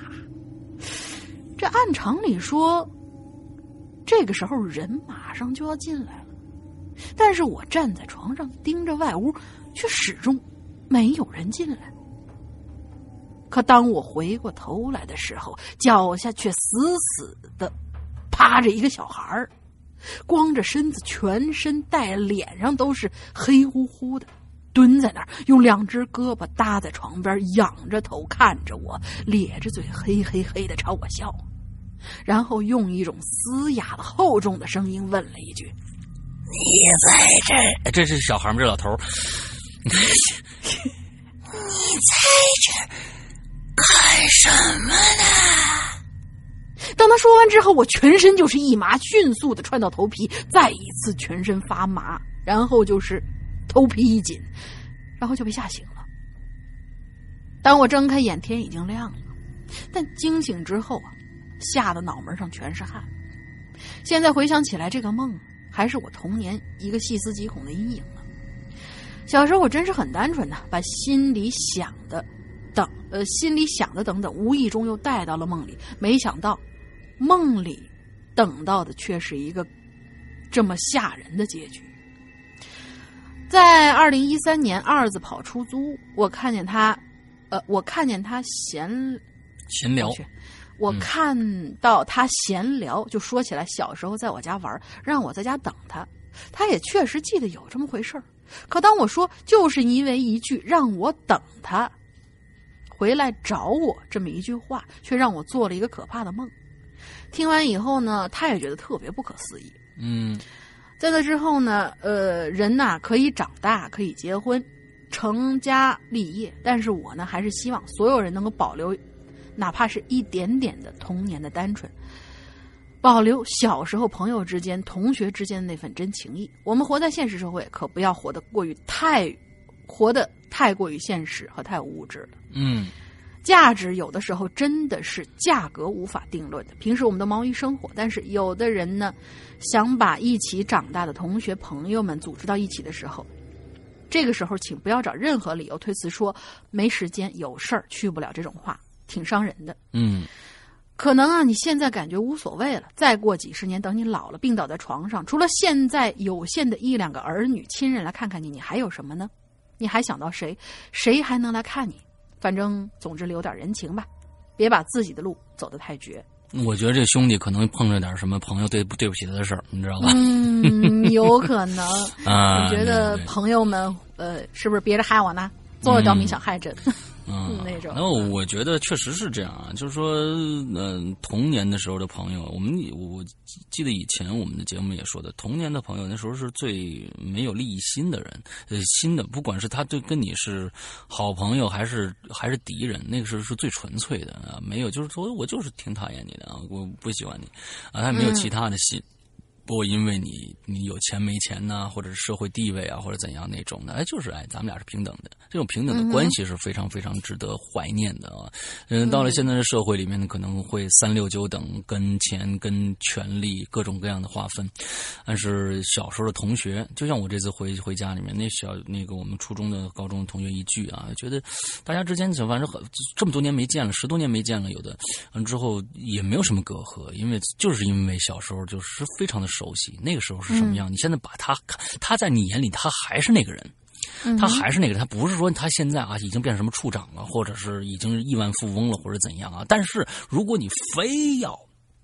你非要把权利和义务跟你现在的现状去对比的话，那也谁都拦不住你啊！这个、这个、这个，其实我觉得，昨天我在外面吃饭，昨天是正月十五，我在外面吃饭，我和我爱人在这一桌，完之后另外一桌，听着一个男的在非常大声的在谈他的这种啊这种理论，我非常的，我觉得现在可能这种人特别特别的多。他就说：“哎呦，我跟你说，我这几年我真的不好活。”我呢，今年说去年、今年春节我都不想回去，为什么？我我那些同学有的，真的，人家车在车上花的钱就几千万了，各种各样的好车。我现在还是说，所以说，你说现在我，啊，我其实可以的。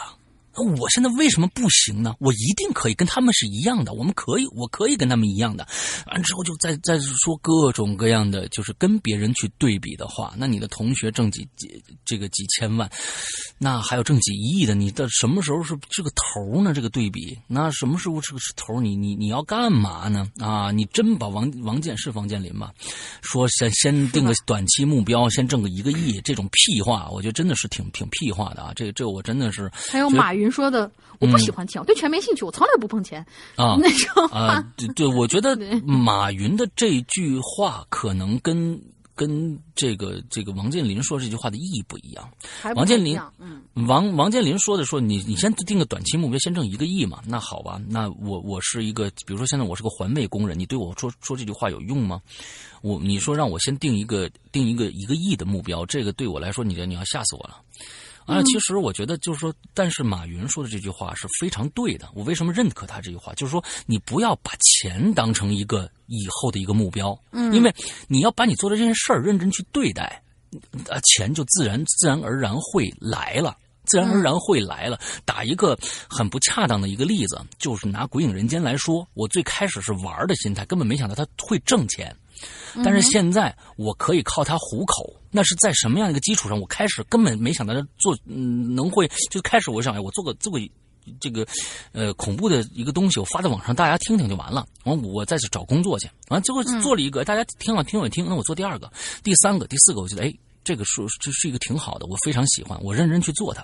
做完了以后，大家可能就就还挺有意思的。那到最后哎，发现这可以是是可以养活我的一个一个一个一个手段。那那这这个目标和跟你最开始是不一样的。但是你起码你是按你你是，呃，非常非常呃重视的一件事儿，你去做这件事，钱才来的，并不是我是我先要挣挣，我五年后我要挣多少多少钱，我才开始做这件事儿，这是完全本末倒置的一种想法。所以现在可能很多人都在想，他在对比啊，我同学怎么样，我怎么样怎么样，你跟他比有有意义吗？你把你自己的事情做做好就 OK 了，没有必要去比的。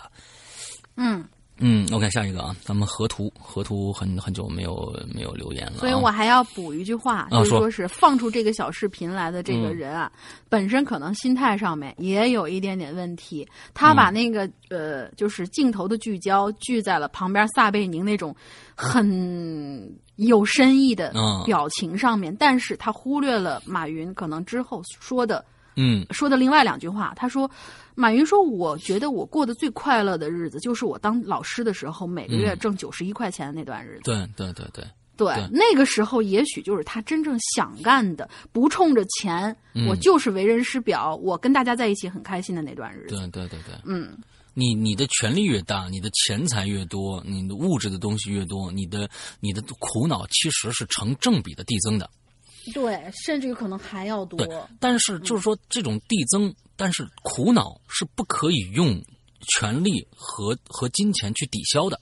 这个这个是不能是不能是抵消的，就跟有时候谎话一样，你说了一个谎话，你再再编编另外一个谎话，它是它是它是一个、几何数说了一个说了一个谎，就要用无数个谎言去。哎，对对对对，嗯、所以我觉得大家千万不要以物质、权利的这种东西去衡量你自己的人生啊！你办好一件事情，兢兢业业去做好一件事情，对得起你自己的时候，这钱自然就来了，真的。嗯哼，呃，还有坚持，就是坚持。嗯嗯，我对这件事情，嗯、觉得它是我一生的一个一个嗯呃一个爱好，一个怎样，那你就坚持把它做好，那钱一定会来的。嗯对起码养活你自己是肯定没有问题的，啊，大富大贵咱们先不说，但是这个，嗯，你活好，我觉得相相对来说应该是还是蛮所以。石安哥定的一个小目标就非常非常的呃比较嗯，开心的就实现了。比如说，五我们先把鬼影人间》做够五年，啊今年就是我们的五年了。对对对，所以我们下我下一个目标就是做五年零六个月啊。呃，我下一个目标是十年，下一个目标是十年。我的终极目标呢是做到八十岁，我还能讲故事。哎，嗯但是是不是《鬼影人间》我不知道啊。哎，对对，对刘世阳老爷那个时候啊，那说打滴答打滴答打滴答打哒，完那说小喇叭现在开始广，现在还有啊，这个这个广播啊，中央人民广播电台，这个这个我是我小时候七十年代我生下来的时候就就听这个的，现在还有，我还能听得到。完就那个时候啊，今天我们请来了刘世阳老爷爷给大家讲一个恐怖故事，我天哪！那太有意思，什么鬼啊？咱俩到时候播学电台算了。啊，好好好，这个这个这个这个远大的目标啊。好，下一个对河图啊，在我的印象里呢，关于影子的童影子的童谣好像特别的多，可惜呢，我现在一首完整的也没有记下来。哎上周四的夜里大概两点多，好像是梦魇着了啊，迷迷糊糊呢，完全动不了。有个声音呢，就不停的在问我，他说：“你的影子呢？”哎，嗯，我不能确定那是一句话，但确实传递给我是这么一个意思。在梦里是一遍一遍不停的问呢、我突然就吓醒了，又清晰的听到了一声，就清晰的听到了一声：“你的影子呢？”就在我耳边上。这白天呢，我反复琢磨这事儿。俗话说是日有所思，夜有所梦，不管对对不对吧，有解释总比没解释好啊。我想大概是因为前几天看着这期影留言的主题啦，啊，回忆童年的一些事儿啦，呃，我想起我太奶奶来了，可能是这样的。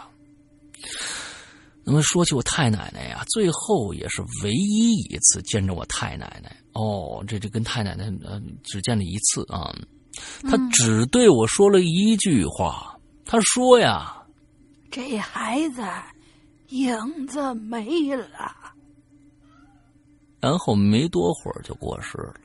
嗯哼，那个时候我还小，到现在几乎已经想不起老人家的样子来了。但提起童年和影子这句话，却记得分外的清晰。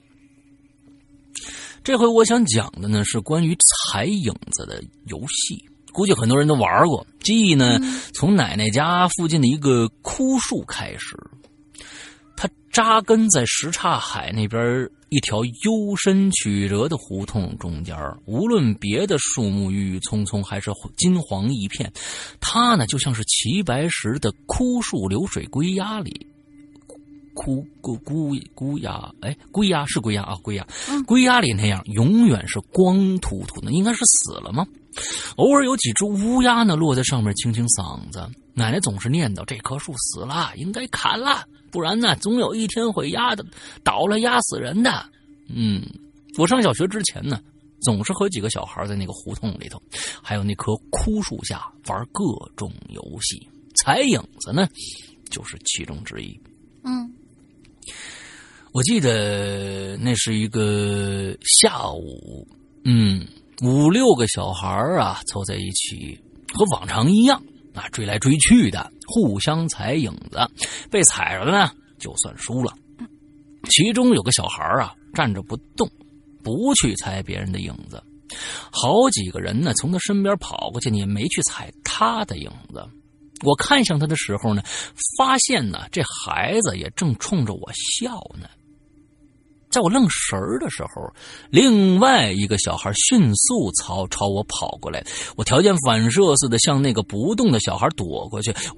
追我的那个眼看追不上了，改去追别的孩子了。谁料到不动的那个突然向我发起了进攻，一下子没躲开，他的脚已经站在我影子上了。嗯，往常呢。有人被踩的影子，别的小孩都会起弄笑闹，起哄笑闹。但是好像没人注意到我俩这边依然在会互相追着。这孩子踩到我影子左手的手臂和肚子上，向我露出一个开心的笑容，转身朝枯树跑去了。这之后的事情可就有点匪夷所思了。呃，甚至我自己也很难理解，但却是那么的清晰的刻在我的记忆里头。我看着地上的影子呀，刚刚被踩到的地方，我总觉得那个颜色呢，好像是越变越深，对应的这个部位，我就突然感觉到灼烧一样的疼。在我昏倒之前，最后看到的是。我发小朝我冲过来，一眼一脸的惊慌，但是我不知道他看见了什么。后来问他，他也没告诉我。我是在医院醒过来的，周围的人呢告诉我，已经已经过了好几个星期了。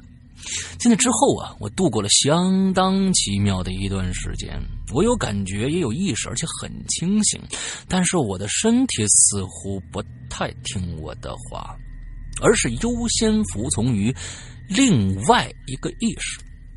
后来，那个意识呢，对我的行为的干扰啊，就逐渐的减少、减少了。慢慢的呀，就感觉不到它的存在了。要说这之后有什么变化，好像似乎是从那个时候起，我的眼、我的睡眠呢，就变得十分的不规律，经经常连续很多天完全睡。睡不着，好像不用睡觉。一开始呢，一开始睡，又觉得睡不醒，总是犯困。不得不说，可以连续很多天不睡，这么一点对于高三复习是很有帮助的。哦，都都这都到高啊！你从很小的时候一直到高三，一直处于这样的一个状态吗？这个我觉得真的十年时间跨度已经太长了，这相当于就是你那小时候应该是小学一直到高中都是睡眠不好的一个状态了。后来再在一起玩的时候，我总是躲着那个小孩他一出现呢，我就往我发小身后跑。那个孩子还是会对着我笑，但是不说话。上小学之后呢，很少住在奶奶家，也就很少在一起玩了。我现在已经想不起他叫什么名字了，也不知道他是哪家的小孩，甚至记不清我是否认识他。在印象里，我好像答应过他什么，可就是怎么也想不起来了。有一年春天，我回去，看到那棵枯树的树干呢，上面冒出了小小的嫩芽儿，藏在阴影里。不仔细看呢，会被忽略了。但是我想那棵树最后大概是还是被砍掉了吧？现在那里已经建上别的建筑了吧？OK，这还挺奇怪的一个故事啊。那这这个。但是，我总觉得啊，要是我的话，我一定会问问爸爸妈妈。现在已经大了嘛，你现在已经上在上大学了，我一定会问问爸爸，当当年我到底是怎么了？嗯，我这个就我为什么在医院住那么多天？我到底有什么问题啊？我身体啊，当时为什么疼？哪是哪儿疼，还是怎么样？对我我可能会问一问啊。嗯，OK，下一个。有这样一种说法啊，就是嗯，我也是在别的。故事里边见到过，说是影子，实际上在某一些国家里面代表着一个人的魂魄。人们说这个人魂儿丢了，嗯，你看吧，脚底下应该是影子，就是会看不到影子，就是影子不见了。对，所以踩影子这个游戏本身可能是一个让人细思极恐的游戏。啊，没错，小时候其实，嗯，我记得我小时候也玩过这个游戏，但是，呃，我太奶啊，那个这真是我太奶，我我跟我太奶生活过很多年，我太奶就不让我玩这个游戏，她说这减寿，啊，他说你别玩这游戏啊，别跟他们一起闹瞎闹去啊，那个这个在家好好待着。啊，不，咱们玩别的游戏，你都捉迷藏啊，躲猫猫，你跟他们玩去，啊，你踩影子，踩什么影子呀？啊，这不不不，别玩，嗯，他会阻止我去玩这个游戏，嗯，哦，对，嗯，所以说还真是有什么可能，嗯，好嘞，好，下一个，好，我们下一个故事是陈 Z 同学，他说，说到细思极恐的歌谣，我一下就想到了这个。从前有座山，山里有个庙，庙里有个老和尚给小和尚讲故事。故事讲的是：从前有座山，山里有座庙，庙里有个老和尚给小和尚讲故事。故事讲的什么呢？从前有座山，山里有个庙。哒哒哒哒哒哒哒。从现在看来，这个故事啊，真是有一种莫名其妙、奇妙的压抑和窒息的感觉。嗯，没有开头，没有结尾，就像是恐怖游轮那样，无限的循环循环。哎，其实我觉得，随着年龄增长，人们。不断的赋予各种事物新的定义，比如说，在那些成人眼里细思极恐的童谣，在孩子眼里，也许仅仅只是顺口的歌谣罢了。比如说，就是刚才那个“从前有座山，山里有个庙”的故事。嗯，但是我突然想到一个问题：当我明白了这么多歌谣背后的恐怖真相，我还愿意给他们把把他们交给我的孩子们吗？嗯，比如说《两只老虎》这首歌，嗯，哼，是多么的诡异、凄凉。和凄惨呐，眼睛或者耳朵尾巴都去哪儿了呢？哎，这是个好问题。嗯，对对对。最后希望主播和鬼友们，二零一七年一切顺利，身体健康。我觉得是不是就是前段时间那个老虎的那个那件事儿？嗯嗯嗯。呃，人们逐渐逐渐的把这么可爱的一种动物，赋予了它一些。嗯，让让你觉得很纠结的一些意义，比如说，我到底是我们人类犯了错，嗯，还是老虎吃人是错？首先啊，就我我觉得这是一个原罪的问题啊，原罪的问题，你先把人家关起来的，你把人家关起来，嗯，收这个收钱，让让别人看，人家还拿不着工资，就每天你你还不一定给人家喂饱了，你说谁有错？就反正我觉得从这一点上来说啊，咱就别说什么这个那个的了啊。我们要确保人的第一第一个什么呢？就是说有很多人在这个这个问题上去纠结很多很多，其实完全没有必要的问题。就是说啊，你们怎么能说这个老虎是是无辜的呢？啊，你们还说这个人好像是是自讨苦吃或者怎样怎样怎样？那如果说这这不是一个动物园这是一深山老林，就咱们过去来讲啊，咱们把它倒推回这个清朝的时候啊，清朝的时候可能还没有动物园呢。你走在深山老林，那个时候老虎山那山里面狼啊老虎都多了去了，你是不是被吃就是自认倒霉呢？啊，你你就是碰着了，你就是死了，怎么着呢？你是不是就自认倒霉呢？对吧？那只能这个样子了。那现在动物园其实也一样，人家那卖票呢，完了之后又把这个这个这个问题又扯到是不是我们现在这个动物园收费太高？高呢？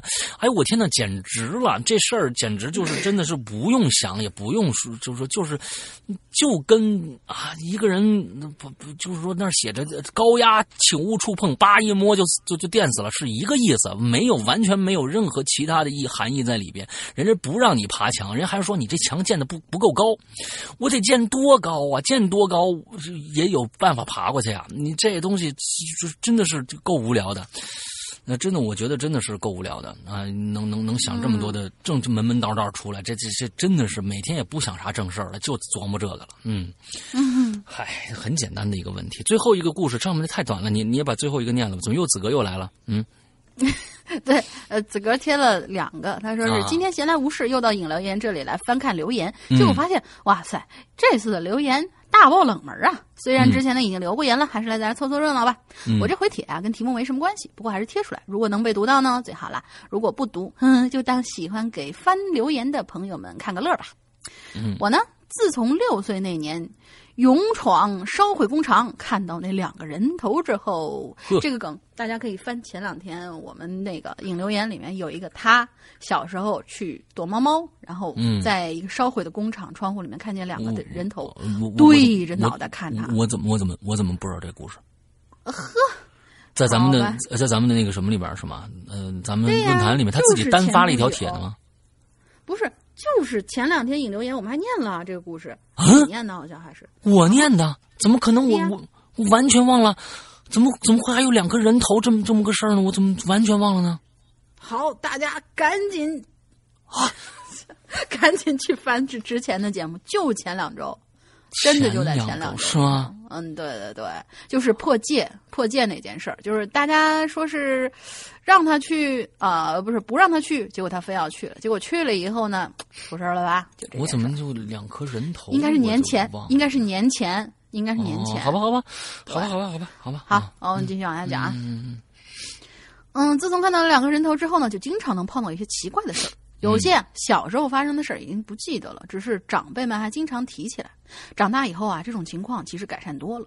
嗯我呀，从来都不认为自己是个灵异体质，还总是乐呵呵的听别人讲鬼故事。嗯自从上大学参加一些社团，认识了很多经验丰富的朋友之后，我才知道，自己曾经那些屁颠儿屁颠儿追着那些灵异体质的朋友们，其实自己身上发生的事儿，比他们多多了。嗯就在我们东北呢，有这样一种说法，就是经常被不干净东西缠着的人，必须要入一个神仙或者佛祖的门下，否则这些不干净的东西或者一些仙儿，那些仙儿啊就会一直跟你闹，直到把你逼疯为止。哦今年过年的时候，我和爷爷奶奶回到了老家，奶奶听她一个表姐说，说呃，听她的一个表姐说我老是被一些不干净的东西折腾，早晚会让我神志不清、疯掉的时候，就说他们这镇头上有一个大仙儿，让我奶奶过去看看。嗯第二天呢，我就被奶奶拉买了一呃拉着买了一些礼物，找到了这个大仙儿，让我拜嗯大仙儿为师。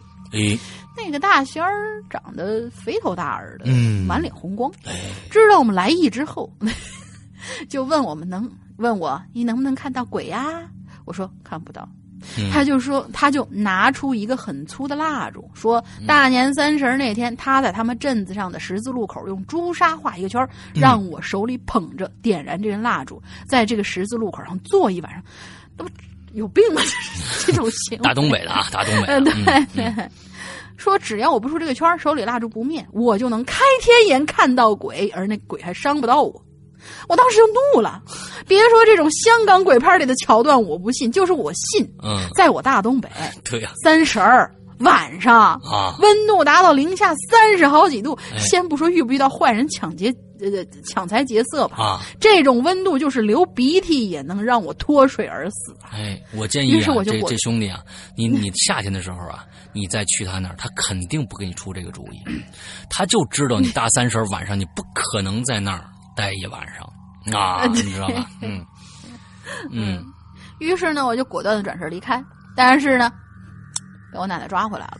嗯就看这大仙儿满面愁容，跟我奶奶说：“看来你孙女儿跟我无缘呐。”嗯，我当时就是拖鞋砸的头的心都有啊。嗯最后步入正题，他对我奶奶说：“先给他三千块，他会想办法帮我破除灾难的。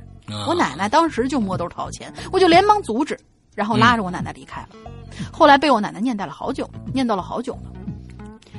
哎，说我能修仙儿还不珍惜机，说什么我能修仙儿还不珍惜机会，我就反驳我奶奶说：大年三十我要真在外头坐一晚上，哼，不用修我就真成能仙儿，真能成仙儿了。今年过年的时候，我还真遇到了一件很有趣的事儿。嗯，就在奶奶老家过年啊，其实没什么意思。说这个地方是镇，其实就是一个大一点的村儿，没有商场，也没有游乐场所，基本上都是平房啊、小二楼什么的。围绕着小镇就是，呃，树林和农田。嗯，哎呀，我真是闲的都快长蘑菇了，就跑到树林里头去转转。这片树林不是很茂密，不过非常的大。我只是在林子边上逛上逛着。里头雪呢，虽然挺厚的，不过呃那时候雪虽然很厚，不过还挺实的，所以路倒不怎么难走。走着走着，我就发现了一个树洞，我就想，也许能从里头掏出一些动物们藏的坚果。电视里不都这么演吗？嗯。于是我就伸手去掏了，这手摸着摸着就摸到了一团东西。开始怎么拉也拉不出来，最后我用手一扯，就从这树洞里头掏出来一团蛇。看着这团蛇，我身上是又麻又痒啊！那是一团，那是一团蛇，灰黑色，还有花纹，互相缠绕着一团，大概能有十几条，十几条，对。小蛇，幸亏在冬眠啊！啊，对，兄弟，幸应该是在冬眠，因为我刚刚用力的拉扯，其中几条还缓缓的扭了两下，我就有点害怕，扭头就跑了。等回到亲戚家的时候呢，我就突然开始不舒服了。你得罪尝鲜了，我估计是，赶紧找那大仙看看。总觉得不应该把那团蛇就这么放在那儿，于是我就在亲戚家找到了。找到一个人人家种地用的耙子，嗯，就上山把那团蛇又捅过了回去。你胆子是真够大。嗯，在捅过的过程当中，我自个儿是女孩哦，在捅的过程当中，我就看到离我不远处蹲着只狗，不知道谁家的。说实话，我有点怕，因为这狗，这个镇上的狗和城市里那种宠物狗可不一样。哎，镇上的狗是用来看家护院的，都有野性。我就一边在那捅那团蛇，呃，一边看着那条狗。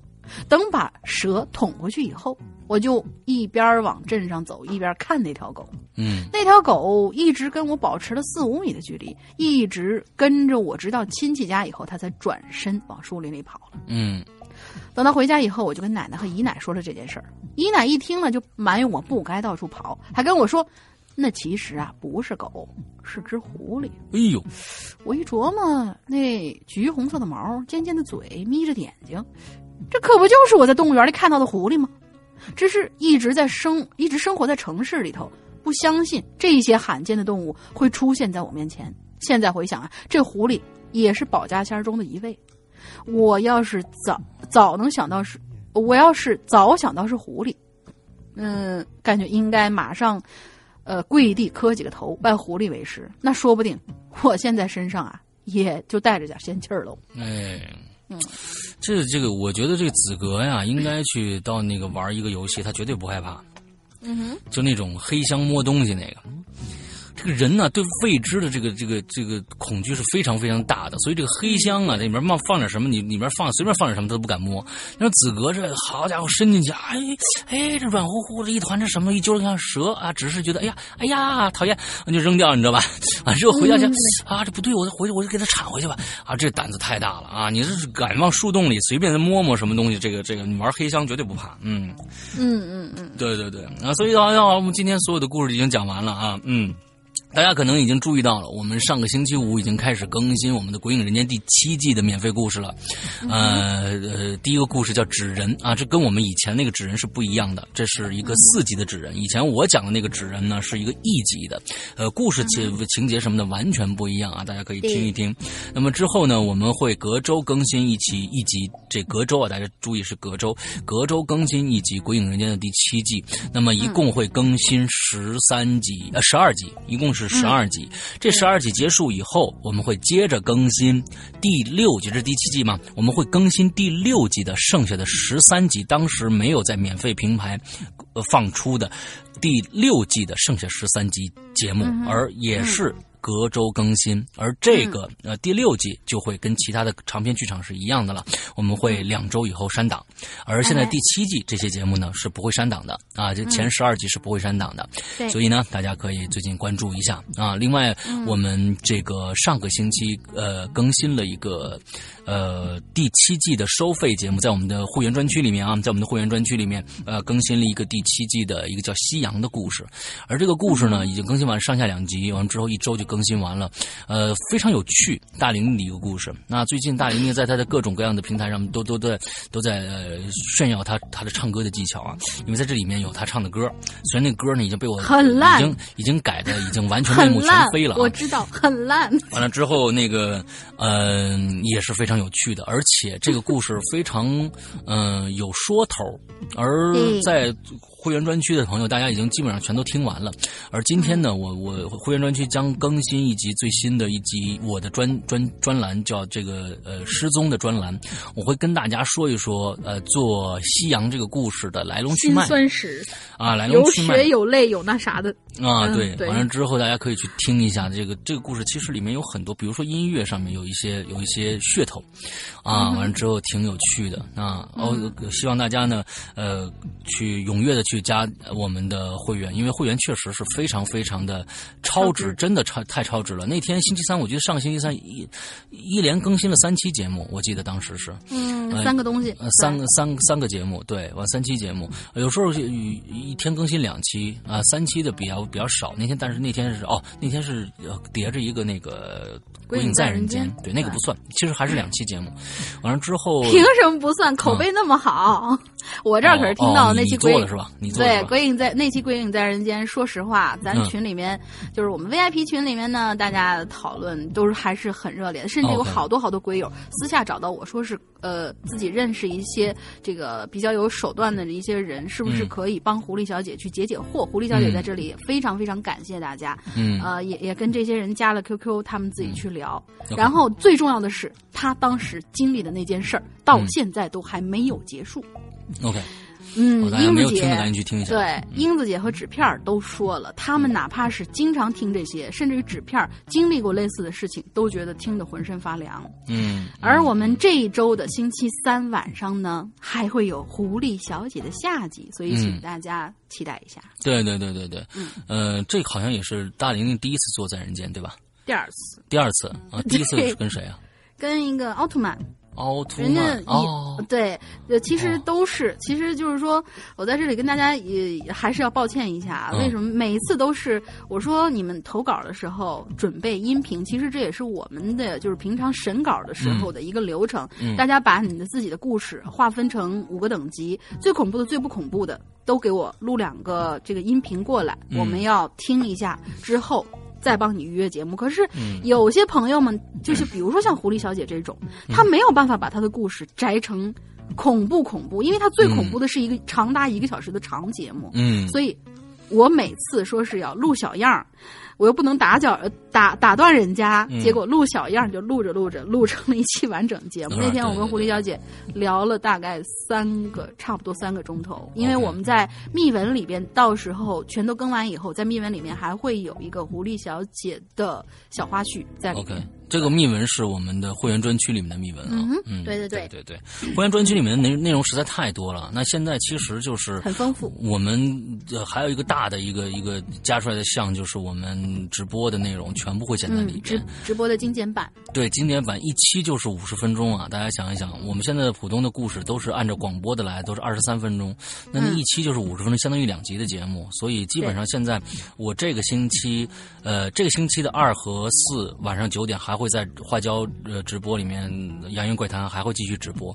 那么下个星期二的时候，我们刚其实好像刚刚没说几周的这个这个呃我们的高智商犯罪三》就要马上更新完了，一共十四集，一共十四集。所以说，其实呃，大家在会员专区里面可不是单单听我们将要发布的节目，我们跟听，我们提前听，而且有很多是完完全全哪儿都听不到的一些故事在这里边，比如说高智商犯罪，比如说这个屌丝道士，比如说将来以后各种各样的故事，都有可能在其他地方完完全全听不到，只有在我们的会员专区才能听到。而一年只要一百九十八块钱，也就是每天好像只有五毛钱的这样的一个一个一个消费吧，一天五毛钱。所以说大家可以算一下啊，我们其他的各种各样的平台，比如说像其他的呃我们的一些有台，他们也在做会员制，也是一百九十八。但是我相信，我相信节目量不会有《归影人间》这么多，对。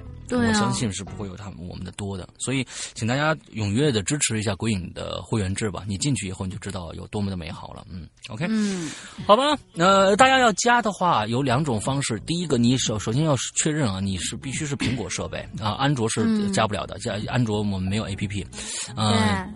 所以你必须是苹果设备。那么苹果设备的话，有两种加的方式。一种方式呢，就是你下了 APP，直接在那边点加会员，那就就它直接内内购了。对，那你就内购就完了。完，App Store 里面搜搜搜索“鬼影人间”，就可以搜到这个 APP 了。完之后直接内购一百九十八就 OK 了。还有一种方法，这个方法呢，呃，就是更加，我觉得更加可能。